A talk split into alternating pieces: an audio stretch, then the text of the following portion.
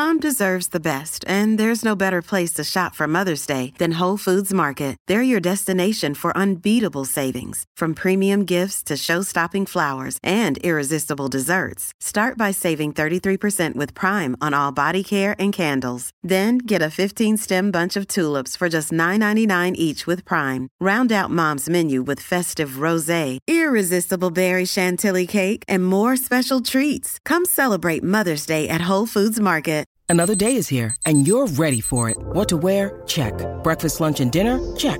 Planning for what's next and how to save for it? That's where Bank of America can help. For your financial to-dos, Bank of America has experts ready to help get you closer to your goals.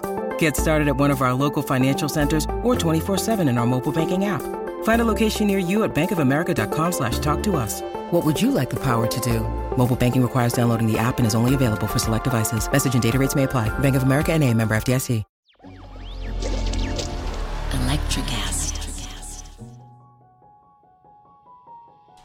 Welcome to Transforming 45, the podcast that celebrates the incredible power of passionate voices. I'm your host, Lisa Boat. Join me in conversation with heart led humans who share their deeply personal stories of transformation. Transforming 45 is here to uplift, connect, and remind you it's never too late to write your next chapter.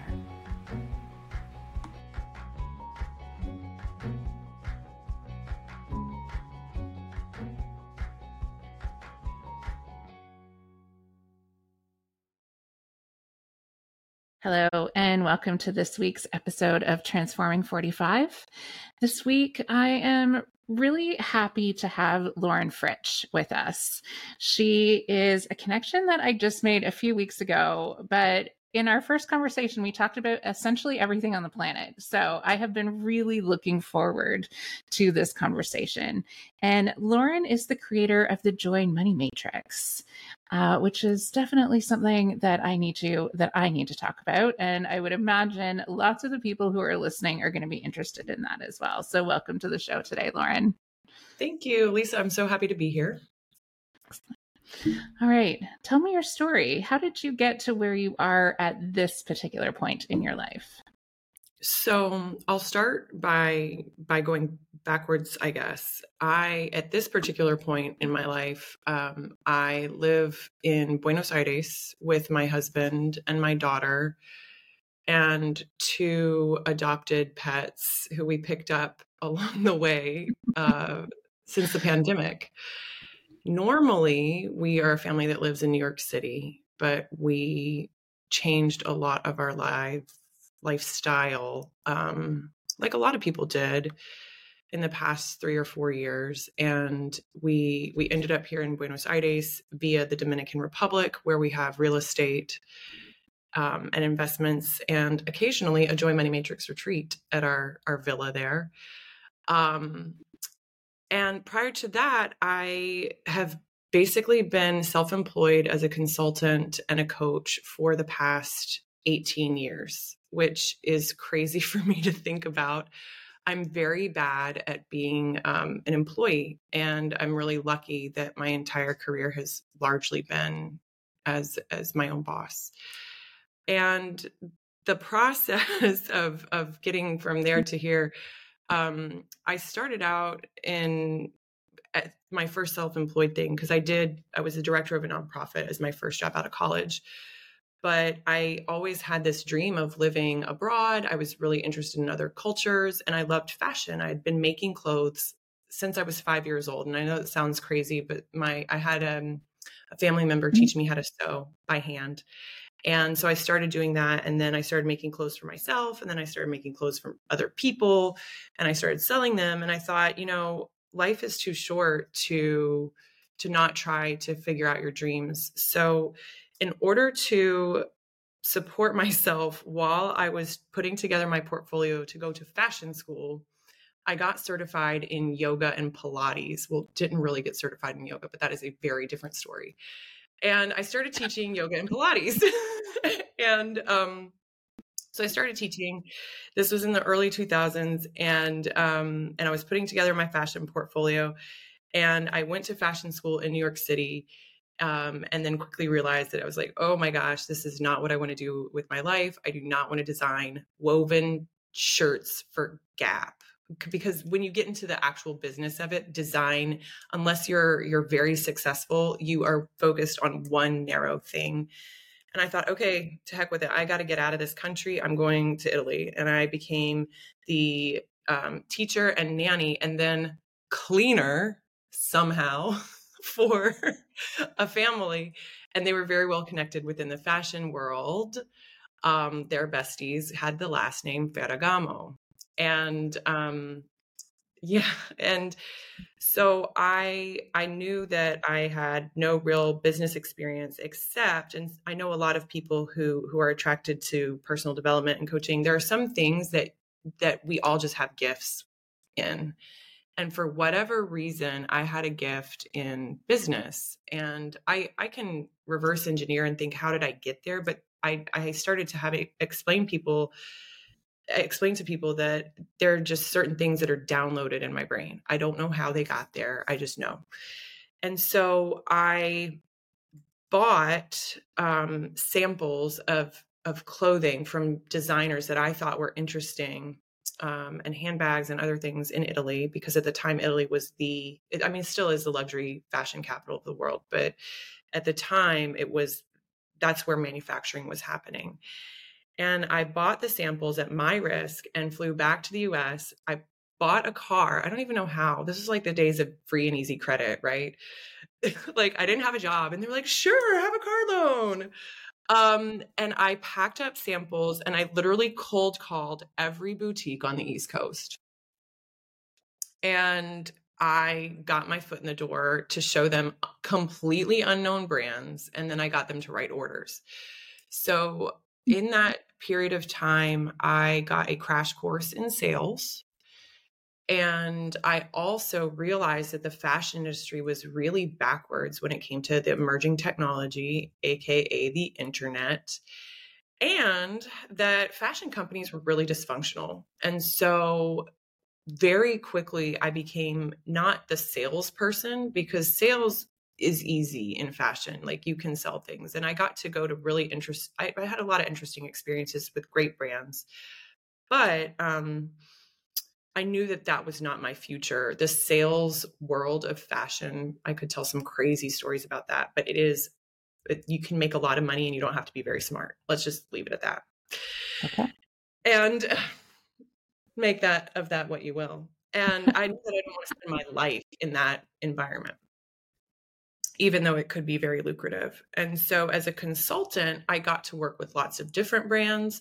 I wasn't um, you know my my eggs weren't all in one basket. I got to have really interesting projects. Sometimes i was helping them with merchandising or design or organizational development. And fashion is a really like starry kind of industry but it's also very as i said dysfunctional. And so i started to work and branch out with other brands. And in 2006 i got my i started my coach certification and um, I had hired a coach to help me in my personal life and, and professional life. She said, you know what, I think you'd make a really good coach. So I added that to my toolkit. And um, since then I've done, you know, we're all probably the same. We're, we're constant learners, right? We're absorbing all the time. And so I've, I've certainly continued to add to the toolkit. And of course, too, we have the lived experience of navigating our own lives and our relationships and our businesses and that's you know their growth opportunities all around.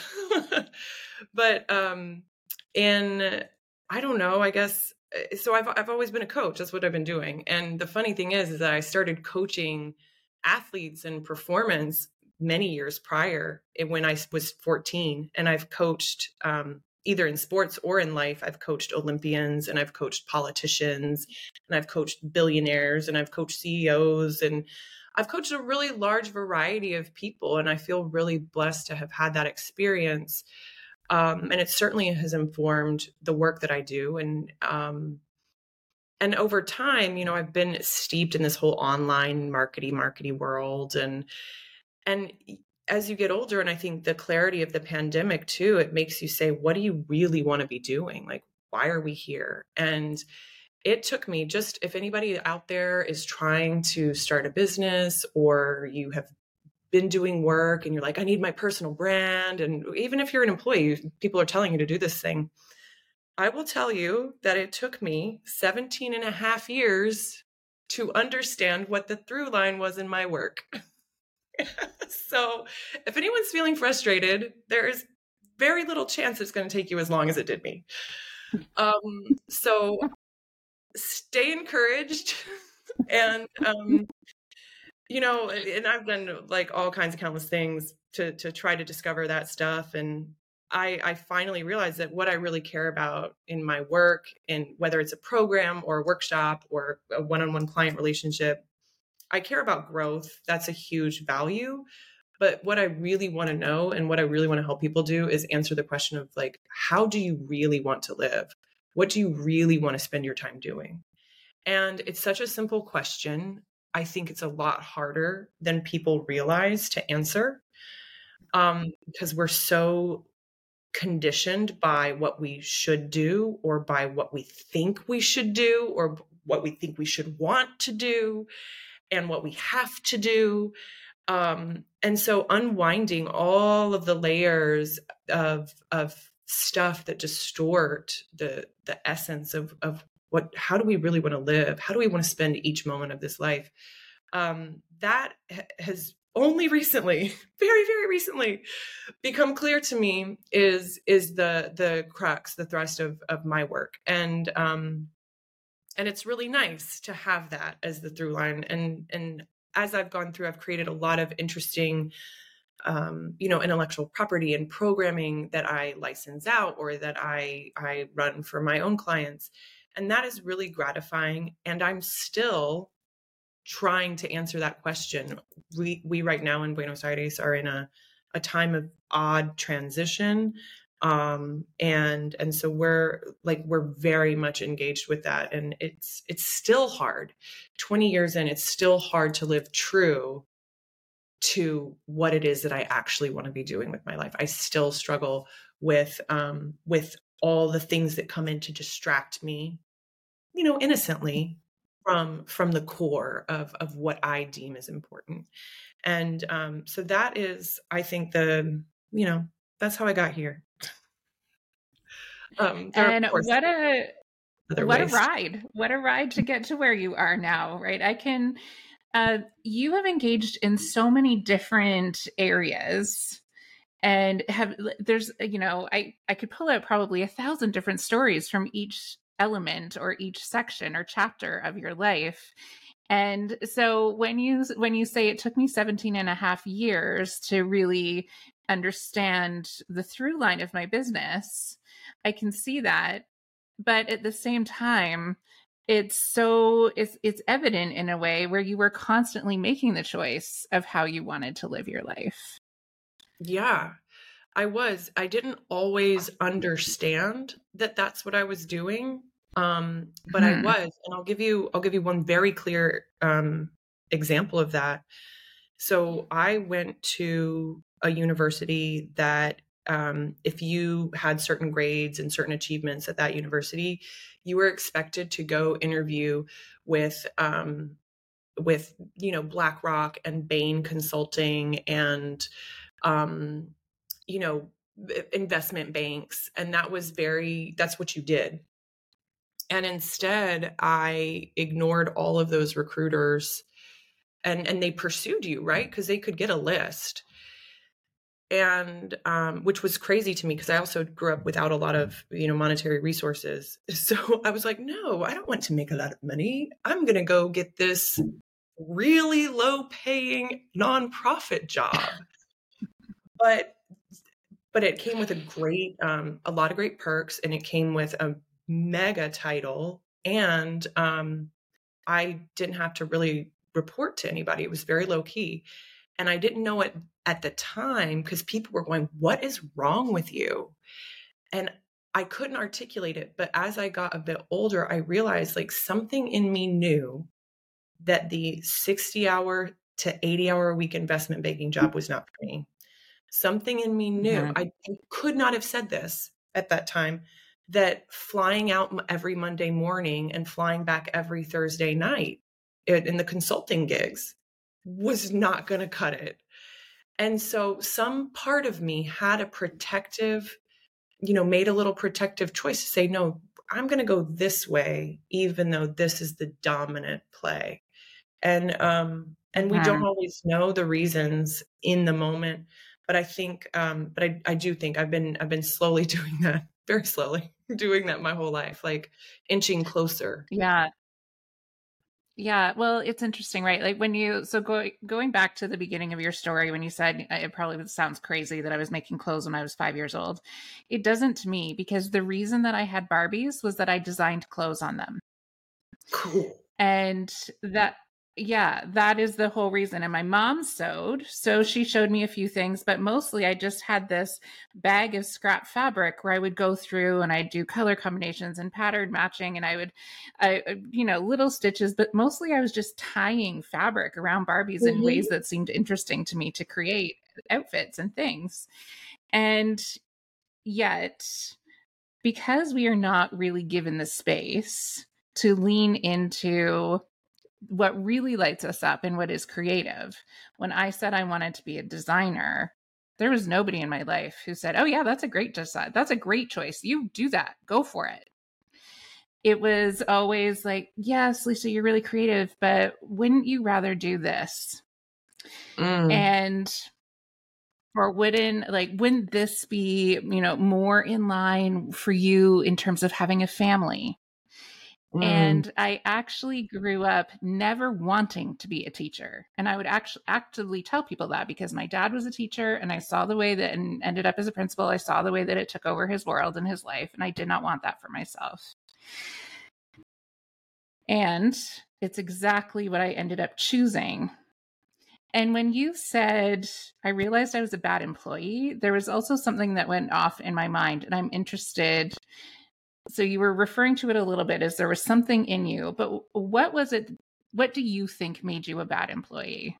You know, and I say this, I have I have very little employment history um, because of the nature of my my career trajectory. Um, so I'll say this from having been on like lifted up underneath the hood of a lot of businesses that you guys have heard of. Okay. Um, I've been in the trenches and I've talked to the CEOs and I've talked to the people who are employees. I'm a bad employee because of several things. One is I believe in efficiency and I am really fast. And the whole concept of employment, of you have this set period of time that you offer to the the employer just doesn't make sense to me because I can get something done in like 30 minutes I actually did this in my first job.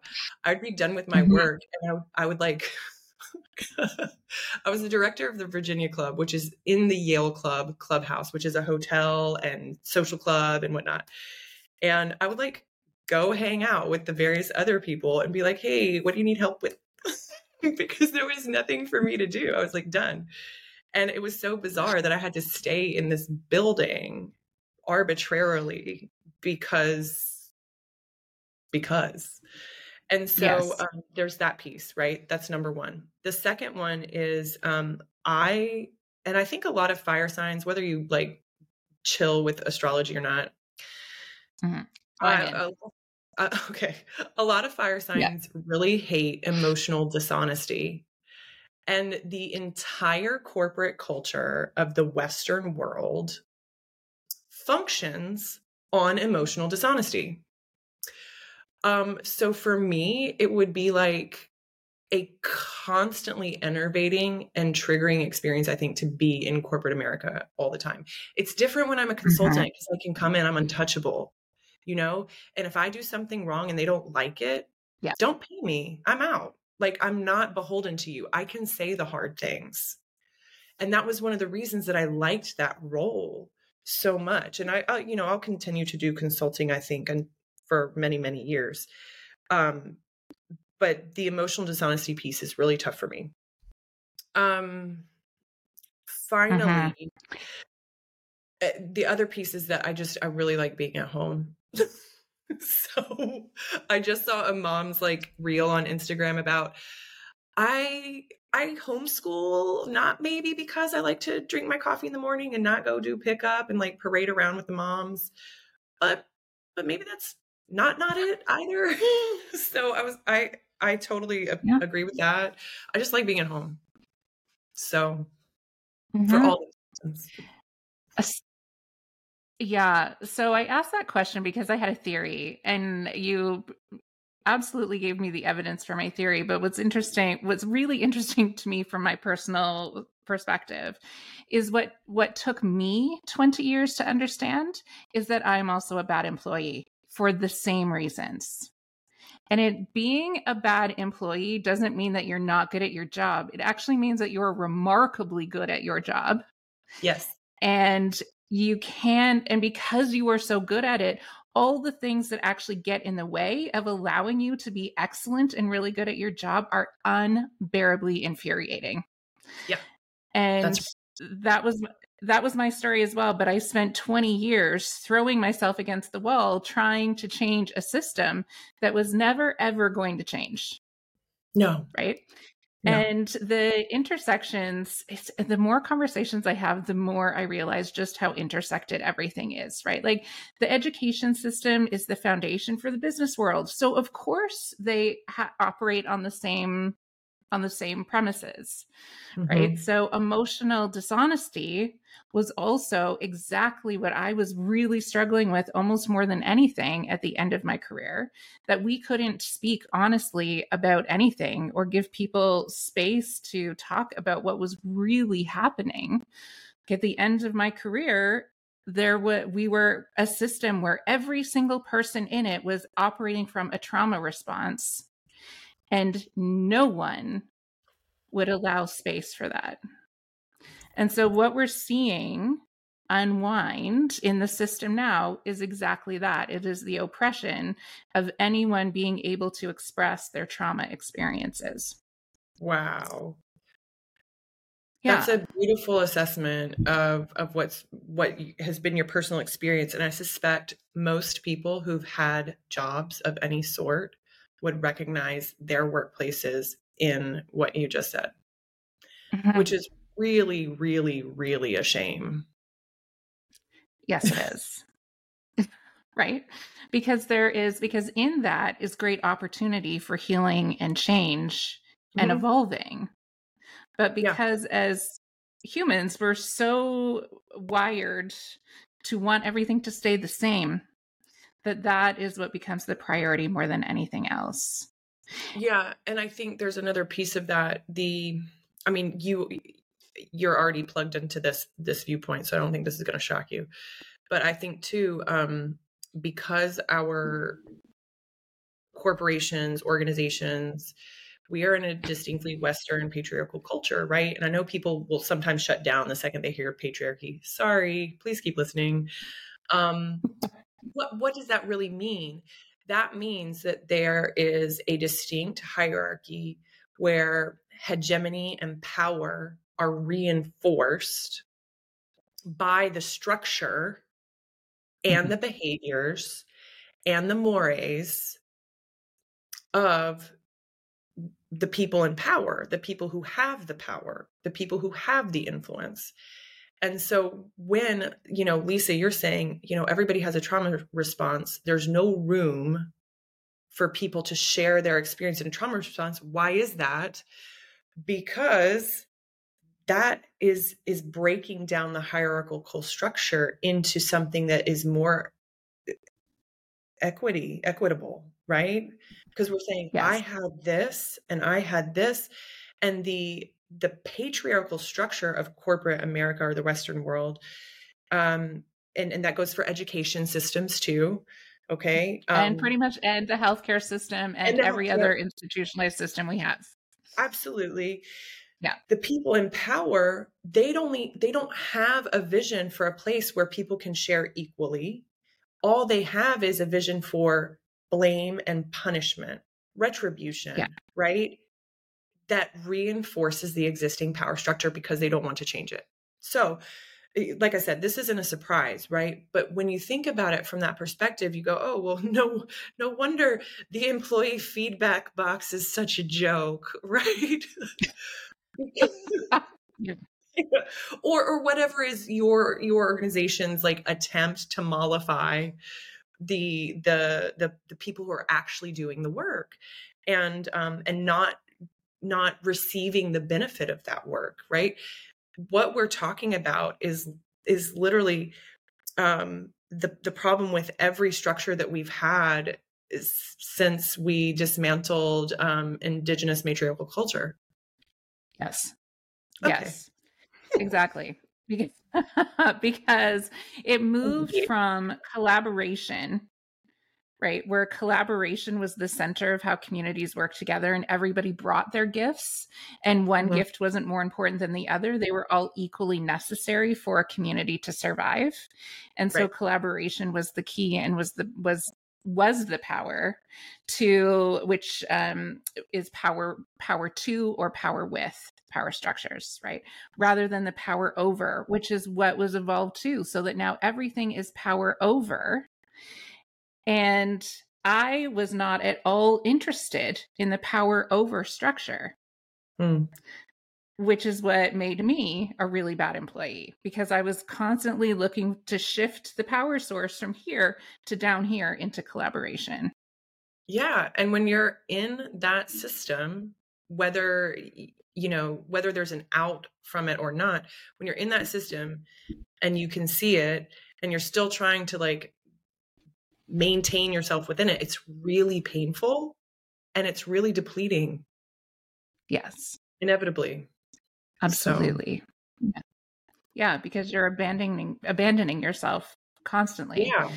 And one of the things I'm really interested in, in your opinion, because when you went back and said, you know, I know some people shut down when they hear the word patriarchy, and I use patriarchy on this show all the time, but you're right. People do shut down. But I think one of the th- uh, places that we haven't peeled back the layers on is that patriarchy has, like, it's screwed us all, not just not just women, but it has also put men in very in very difficult positions, whether they realize it or not, right? And yeah. there are some I mean everyone is different and will have different experiences, but one of the lines that I love from the Barbie movie, I know it has its problems, but there are some great lines. when and there's this line where Ken says, you know, when I realized the patriarchy wasn't just about horses, I wasn't really interested anymore. And it's I remember that one. I I died on that line because I wonder sometimes how many people and you know anyone from and from the from the gender spectrum right? Like if we're actually looking at this from a from a non-binary perspective because all different elements of how we show up in this world. Because i could say men but i could also say women who are experienced internal internalized sexism show up in the same way where you find yourself caught in the power structure which is eliminating your humanity and not allowing you to show up and do what you wanted to do in the first place hmm that is happening i mean yeah. i think golly I've got a lot of things that are flooding into my brain around this topic. Um, I'm going to speak to this from the perspective of someone. I have I have three brothers, and one of them, mm-hmm. shit, I we have the same last name. Just FYI, and he has like a powerful army of trolls, and he is a political consultant for the right wing, and typically alt right white supremacists. And he believes that no women or feminized men should be in public positions. No teachers, no doctors, certainly no politicians. That all of those women and feminized men belong in the home. So the reason I bring that up is because that mm-hmm. is the the essence of the distortion that happens within the male psyche because of the patriarchy and that is extreme y'all yes. it is an extreme distortion, but it's real and it's driving a lot of behaviors that we see. And this goes beyond political affiliation, it goes beyond religious affiliation. There are men Absolutely.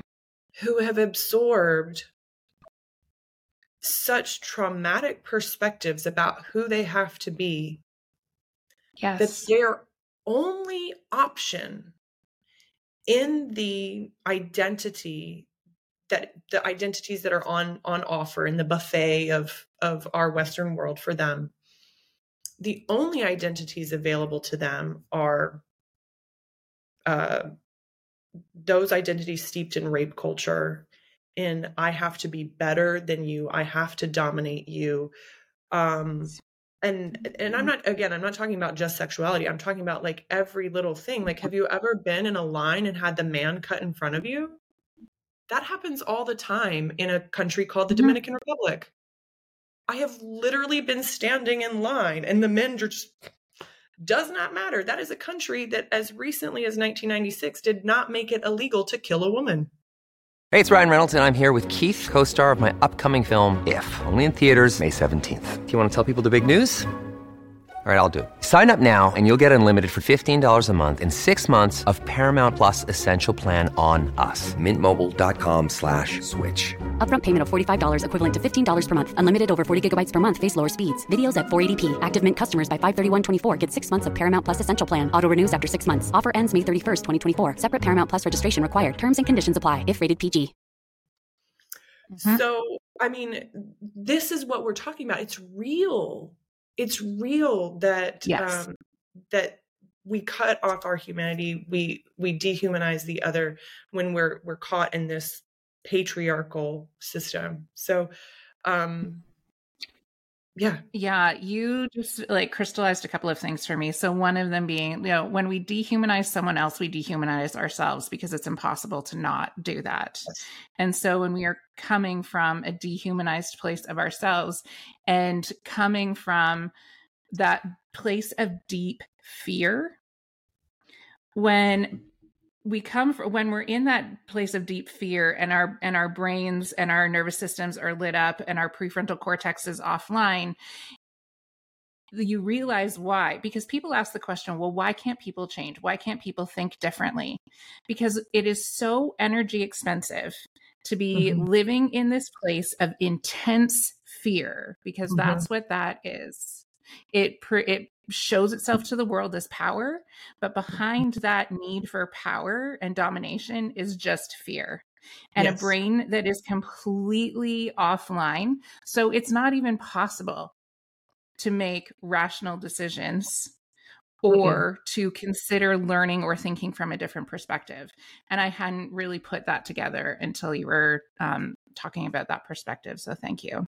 Yeah, and I mean the the conversation about that that you just brought up mm-hmm. of of how how do we invite people to consider the possibility that things could be different, right? Mm-hmm. Um, is it's such a complex um, conversation, and I I've done a lot of of th- thinking around it, and psychologically, I have a whole theory around how specifically the US got to where we are and why we have these the polarity that exists. But mm-hmm. that's it's a really yeah. complex conversation and this is not for today. But um we're gonna have that conversation at some point though, because I'm um, fascinated um, to hear your thoughts. yeah, yeah. If you want to hear it, um I've been working on a like on an essay and I will say oh, yeah. that fear has actually kept me from from continuing to work on it and continuing to pursue it because I'm still like um publicly easy to connect to my brother and his work. And I right. have some fear around that. That said, um, so perfect example. I mm-hmm. feel not safe in my body, and that's preventing me from being able to move forward towards something that I desire, which is expressing these these theories on a more in a more public way.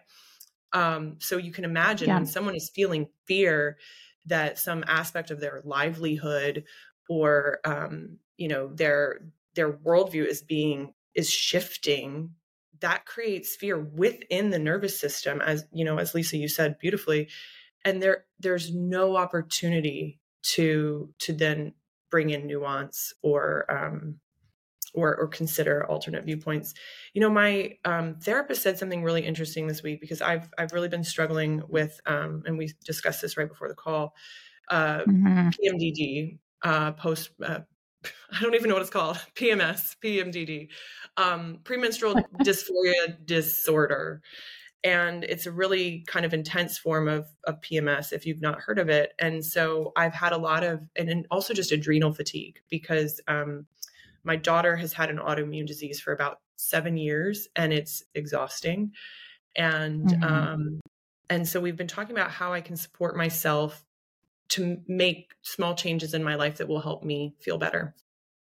And um, she said something this week that was so great. She said, you know, just the impulse, just the impulse is enough. And I was like, what? Mm. And, you know, as coaches, right, we're always, I, I feel like we're looking for uh, bigger sometimes. Mm-hmm. For and, action. Yeah. Generally. Yeah, action always. Let's move people into action, and and of course we know with work in in neuroscience and the um, you know HPA axis, um, that's uh, hypothalamus pituitary axis. You know, um, yeah. So if if if we're working within there, we know the concept of titration, right, from chemistry, which is just like little drops, can help us make small changes and and progress. But in practice, um, the dominant culture doesn't like small steps. Um, and and coaching often teaches us to like get into action, get into action, get your clients into action. And so when my therapist offered up this idea that just the impulse is enough. And she says it so gently too. Like she's like very slow and soft and measured. Mm-hmm. It's like, oh, just the impulse to want to do my cash flow projections is enough. I yeah. told that to my husband. it's like, can you do them tomorrow? I was like, I might have the impulse to do them tomorrow. Yes.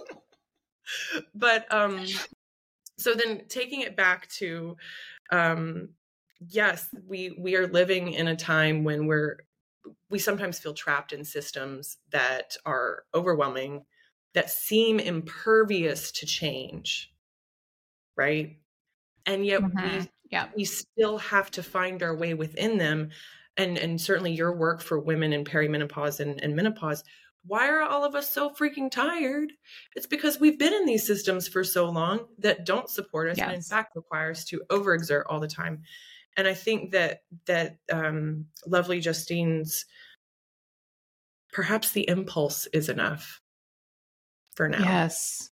Um that is really that is a really powerful statement when you when you let yourself sit with it because when you when you know how brains rewire themselves it is through thought, right? Thoughts are actual things, they are chemical structures that happen. Mm-hmm. And so allowing yourself to sit with the impulse of it as as it is building a new neural pathway is such a gentle and self-affirming way to let yourself ease into change mm-hmm. instead mm-hmm. of slamming yourself into change which is or or ignoring ourselves entirely as we push ourselves beyond what's actually humanly possible in this ever evolving need for ch- for change. For change right. It's um it's yeah. really subtle. It's really gentle. I use the word gentle a lot in my programming. Um and in fact i created something as a direct I don't want to say like taking a shot at, but there's something called 75 hard. And someone told me about it who I'm very I'm close to. I don't know what that is. Oh my gosh, it's like a whole book and a movement. Um so basically it's like I don't know if it's 75 days it must be, but you have to do two workouts a day. One of them must be outside. They must be 45 minutes each. You must drink X amount of water. You must eat this. You must read this. You must meditate that. And I was like, whoa. and whoa so, is the yeah and and look i yeah. i was a, a, a, college athlete a division one NCAA, ACC champion athlete. Okay. Like I remember doing two workouts a day. I remember doing three workouts a day. I remember doing three hour workouts. Like there is a time and a place like to get your endurance on. But I was thinking about the people who are attracted to this and they're like moms and people with mental health stuff and people with jobs. And I was like, okay, cool. I can see why people are attracted to this like thing. And so as an antidote, I created something called Gentle 30, which was yes. an invitation to do 10 minutes of meditation, 10 minutes of movement, and 10 minutes of uh, gentle movement at that, and 10 minutes of creativity a day. And um, in the time that we've done it, with um, hundreds of women have done it. It's usually free. Um, you know, the question is, well, what if I don't do all three every day? And I'm like, cool. Did you think about it? Yeah and if they thought about it, that's good. Um, and it's it's been really interesting. The um, you know, because we all have you know dreams of of positive, sweeping change, but coming back to the question of how do we actually want to live our lives, like, um, yes, you know, what is the sustainable?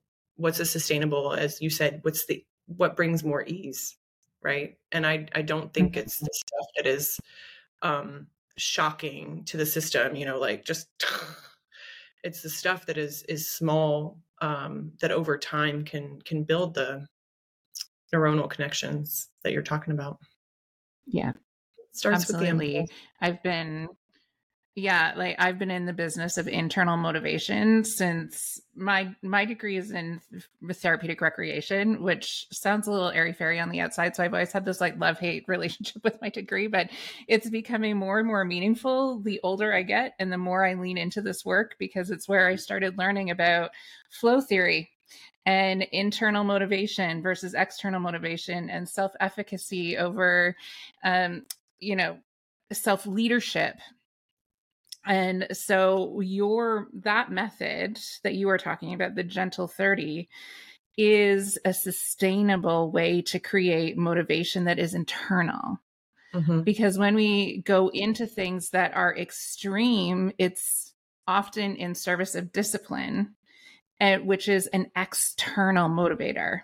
Yeah, it's an external structure. And the only change that absolutely the only change that actually stays it is what is inter it comes from the inside right it's an inside job it's so yeah. it just occurred to me like we'll we'll have to pick up this conversation too i don't think we talked about this so the book i'm working on is um, called ritual and reward and it's about how people i call rebel mystics can get more done can stop procrastinating and also bring reverence to their daily daily round and i call it um i call it atomic habits for crystal people like in shorthand um even that. though i've never read atomic habits and i won't um because i don't like to you know muddy the waters basically but i told my mm-hmm. my my tech bro my brother who's a, a, tech guy i told him atomic habits for crystal people who's like yes that's so dope and i was like hey i'm communicating it well but all that to say is like I have a very unusual approach to intrinsic versus extrinsic motivation. And um, it would be really interesting um, as I get closer to being done with the manuscript, like let's chat about it because um, and, and maybe I can bring you into some passages on in the book. Um, because it it's love that.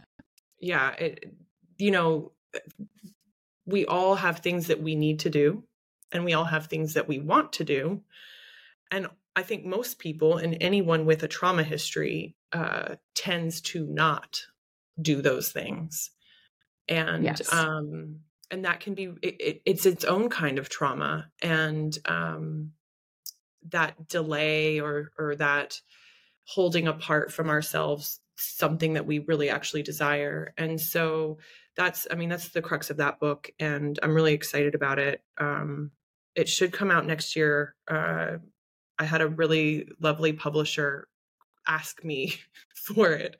So that was exciting. And um and I'm sure I'm gonna have to, you know, I don't know, do book talk or something to to get more into it. But I'm really it, it's something I feel really passionate about. So obviously you have a lot of background in it. It will be fun to chat about. Yeah, I do. And I'm also very passionate about it. And I think it is a conversation that is yet another one of the many conversations we've been having that is missing in the general, you know, population is understanding how what actually changes when you allow yourself to come back into your body to love yourself enough to live in your body so that you can listen internally and you can know, you know as I was as I was going through your website and your social media the theme of you are enough and I know that that is a line that gets thrown around a lot but that is the heart of internal motivation is knowing that I am enough and that coming from what I know to be true for myself is the only place I can actually live from in a way that will be re- truly meaningful and sustainable. Mm-hmm. Yeah. I mean, if we all mm-hmm. can connect with the enoughness that is inherent, I I mean, I say this, it's kind of flippant, but it's not. If if we cultivated mm-hmm. enoughness mm-hmm. like across the board, I don't think we would have conflict. We wouldn't have we would have world peace. I agree and um yes. and i say that I, I, used to be real flip about it. And um my husband is by training he's a historian. He loves specifically world war ii and um and my granddad was in world war ii so i've, I've been reading books lately. And um and i didn't know that much. You know like uh, i i had a great education but we we kind of like pooped out in AP US history around around World War II. Before the end of the school year, right? Yeah. And so I was like, oh, I actually don't know all the detail. And, you know, we have lots of Hollywood movies to look to, but like, let's get into this. And so it's been really interesting. And also as someone, uh, you know, I've, I've been the coach for some men who have really prominent roles in government or really prominent roles in business and um and those have been the people who like facilitate war right and so it's been mm-hmm. really interesting to have now my professional background of 20 years in as as i'm reading these books now with a new perspective not a high schooler right and um yes the which again goes back to patriarchy and systems um and oppression yes. how how these monsters emerged as a product of various systems that had to work together to allow these destructive changes to take place and, and we're seeing that now so just for reference mm-hmm. what october 19th 2023 yes. and so we've got the palestine israel conflict is raging um, in in real mm-hmm. life and then also along social media communication lines and for a yes. lot of people it's been really traumatizing like i'm kind of it's it's a lot it's a lot especially yes. if people are empathic and that's mm-hmm. on top of like the cascade of things that have gone on since let's say 2016 um so yeah so it's been so fascinating for me now having the knowledge i have about psychology and about leaders and about trauma about organizational development and change to read these these books and realize that you know what we're all fundamentally up against is how can we um how can we as a collective and then and, the macro and then micro how can we be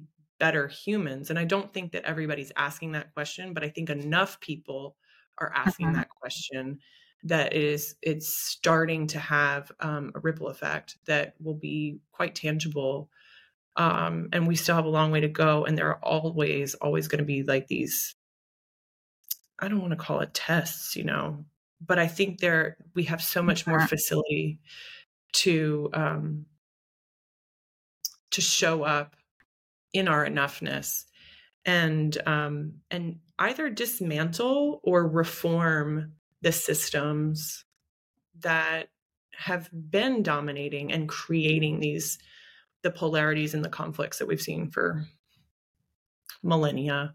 it's been millennia. Yeah, absolutely.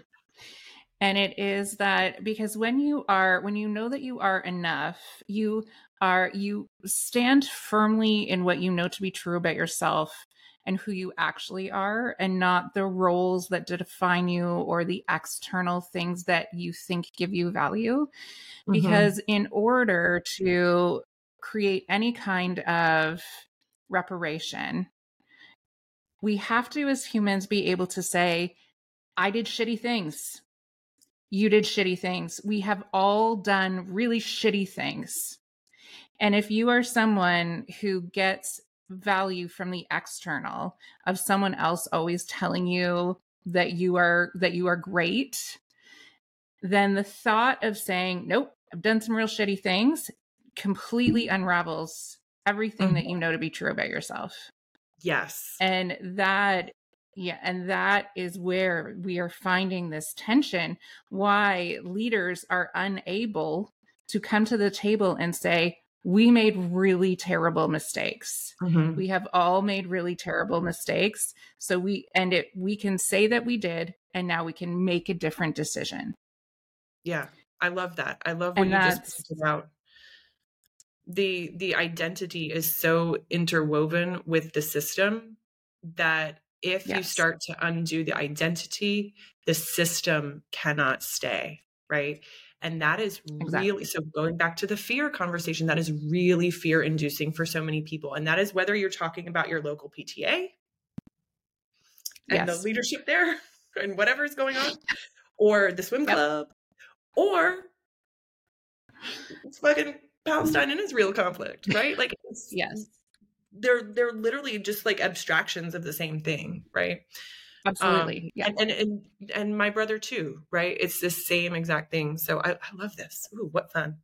I mean, like this is a great conversation. Yeah. That's what I mean is fun. I mean, if, yes. No, it's and it is it's it's powerful when you can have exchange of ideas with people right? Which is what i feel is missing is that we are willing to actually have exchange of ideas. And at the same time like you said for anyone who is empathic and actually anyone on the planet because at our most quantum level we are all just foam on this planet and completely connected with each other right? There is no separation from anyone or anything. And so the pain and suffering and grief that anyone experiences on this planet, we do as well. It's impossible mm-hmm. to not get splashed by that. Yeah. And so it is that duality of holding both things of we can absolutely have intellectual conversation where we exchange ideas about it and we can also hold our emotion about it. Yeah.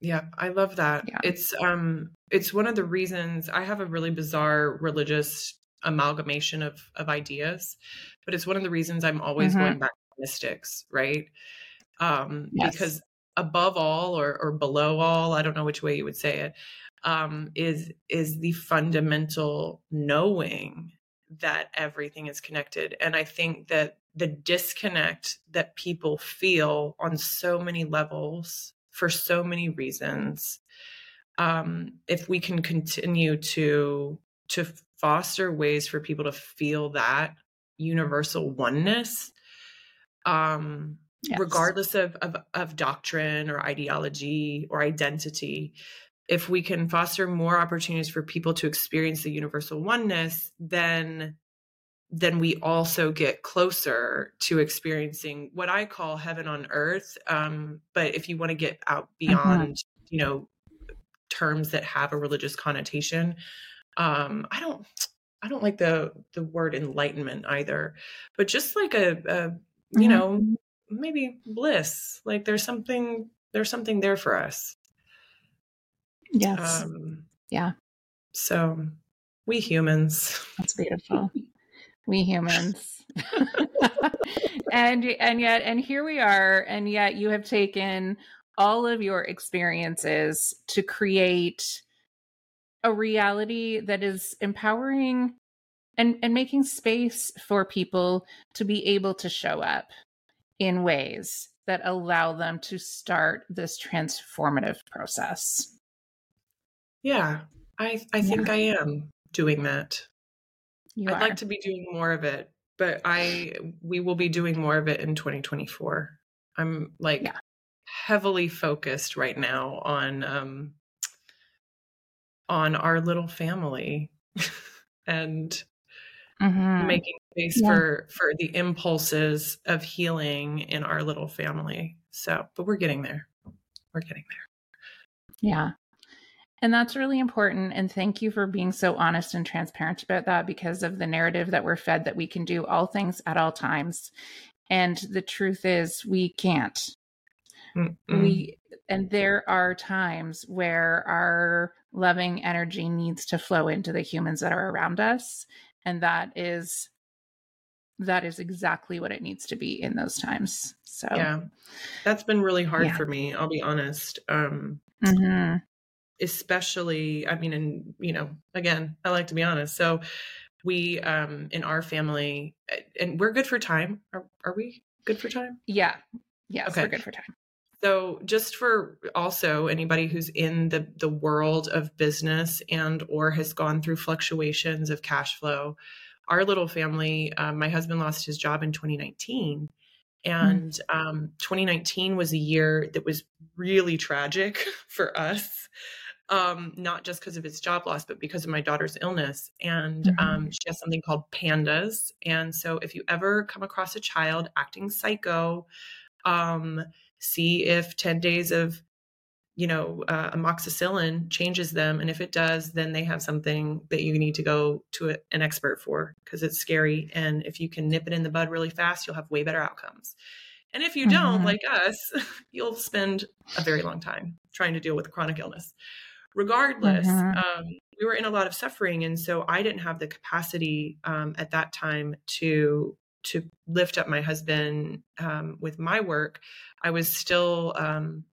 joy money matrix was at its early stages but i was really struggling still with postpartum depression and then having this sick daughter and and still not having a diagnosis and so in the four years since it's been really hard not to feel like I've focused on my work, quote unquote.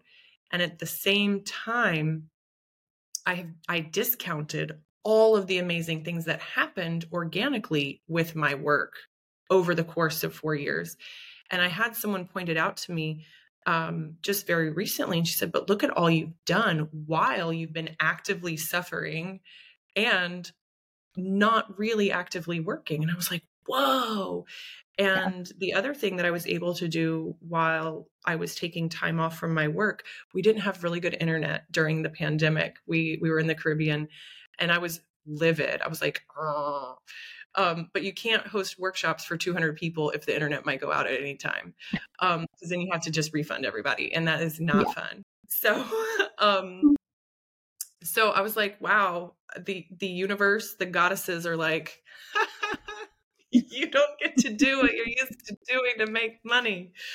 Um, and so it was a really interesting time where I, I got to learn some other skills around real estate and investing and interior design and contracting. Um, and I discovered I was really good at it, but that my brain and my emotions really missed my work work.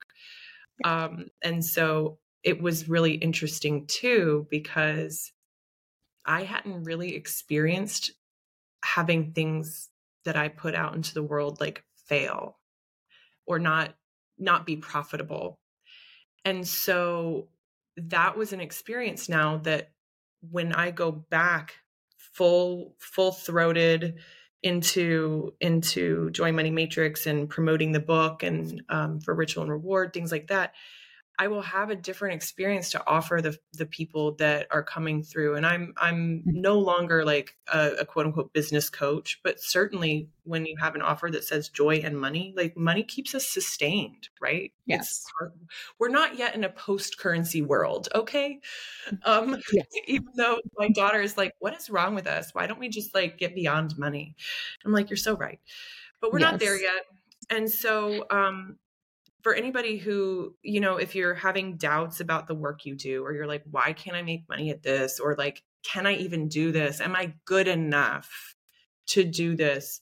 Know that um, the the ebbs and flows of our attention on work or money and family and health and and art like our attention is always going to ebb and flow throughout these things and um and money's the same money ebbs and flows it's cyclical and um and that there's like there's no meaning to that about who we are as people right? And so that was a really such a long digression but that was really helpful for me to experience at a time where we really needed it and i, I couldn't make it happen because i didn't have the capacity and all the judgments i had about myself because i couldn't do that. And we're in that right now like i don't have the capacity to do the things that i would like to do um so i'm just saying okay i yeah. don't have that right now yep. and it's a lot it's a lot easier so um the those cycles i think they come for so many different reasons but they're they're obviously not always comfortable in fact most likely mm-hmm. they are mm-hmm. not um unless you're like freaking buddha um but yes yeah i'm not. No i'm not i'm not either. I do i have i have moments of calm around it uh, but my humanness always shows itself. But i again you know through this this part of your story it takes you back to enoughness and knowing mm-hmm. that you are it will it will be okay. You are enough and um, I can't get enough of you. Actually, you're on when you're doing your book tour. You need to come back, and we need to have another conversation because I think that we could talk forever. We could do it for an entire series. You know, yes, like, yes, we could. we could drop like a little micro series. There's a lot for us to cover because I did most of the talking this time, and we need to. There's a lot. There's a lot. Okay, we're going to talk about some things when we go off the air. Yeah. Thank you so much. This you. has been um, a really valuable hour. Thank you so much, Lauren. Likewise. Thank you.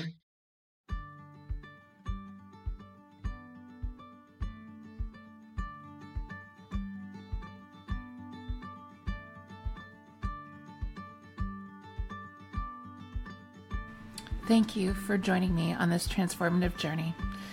Your support means the world. If you resonated with our conversation and want to uplift the Transforming 45 community, here's what you can do. Connect with me about how you can reclaim your own magic. Check the show notes for all the ways you can find me. Subscribe and share. Hit the subscribe button so you never miss an episode. And if you found value here, share it with friends, family, and anyone seeking inspiration. Leave a review on your favorite podcast platform. Your words can make a significant impact and help others find their way to these transformative stories. Join the conversation on social media platforms. Follow us on Instagram at lboat. You can also find me on Facebook and TikTok. And if you know someone whose story could inspire others, reach out and let me know. I love connecting with diverse voices that carry the power to transform lives. Remember, your support fuels my mission to share authentic stories of transformation. Thank you for being part of the Transforming 45 family. Until next time, keep shining your light and embracing your journey.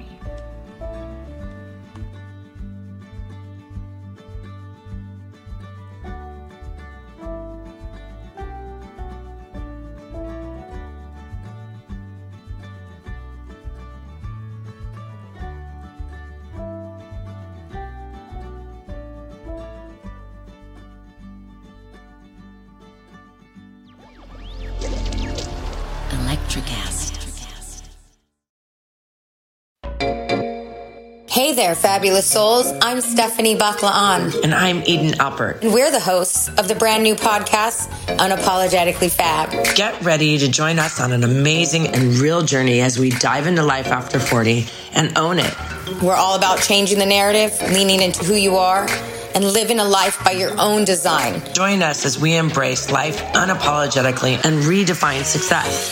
This is Unapologetically Fab, an Electricast production. See you there. Electricast. Hi, I'm Mark. And I'm Peter. We're the founders of Electricast Media, bringing you great podcasts like Nightmare Road Stories, Tech Talk Revolution, and Bodacious Minds. Electricast networks include Ruby for female empowerment, the Best Business Network, and GPN for geopolitics. We built this company to create community and amplify diverse voices, and we really appreciate your support. So keep listening to Electricast podcasts and hear the culture. Electricast.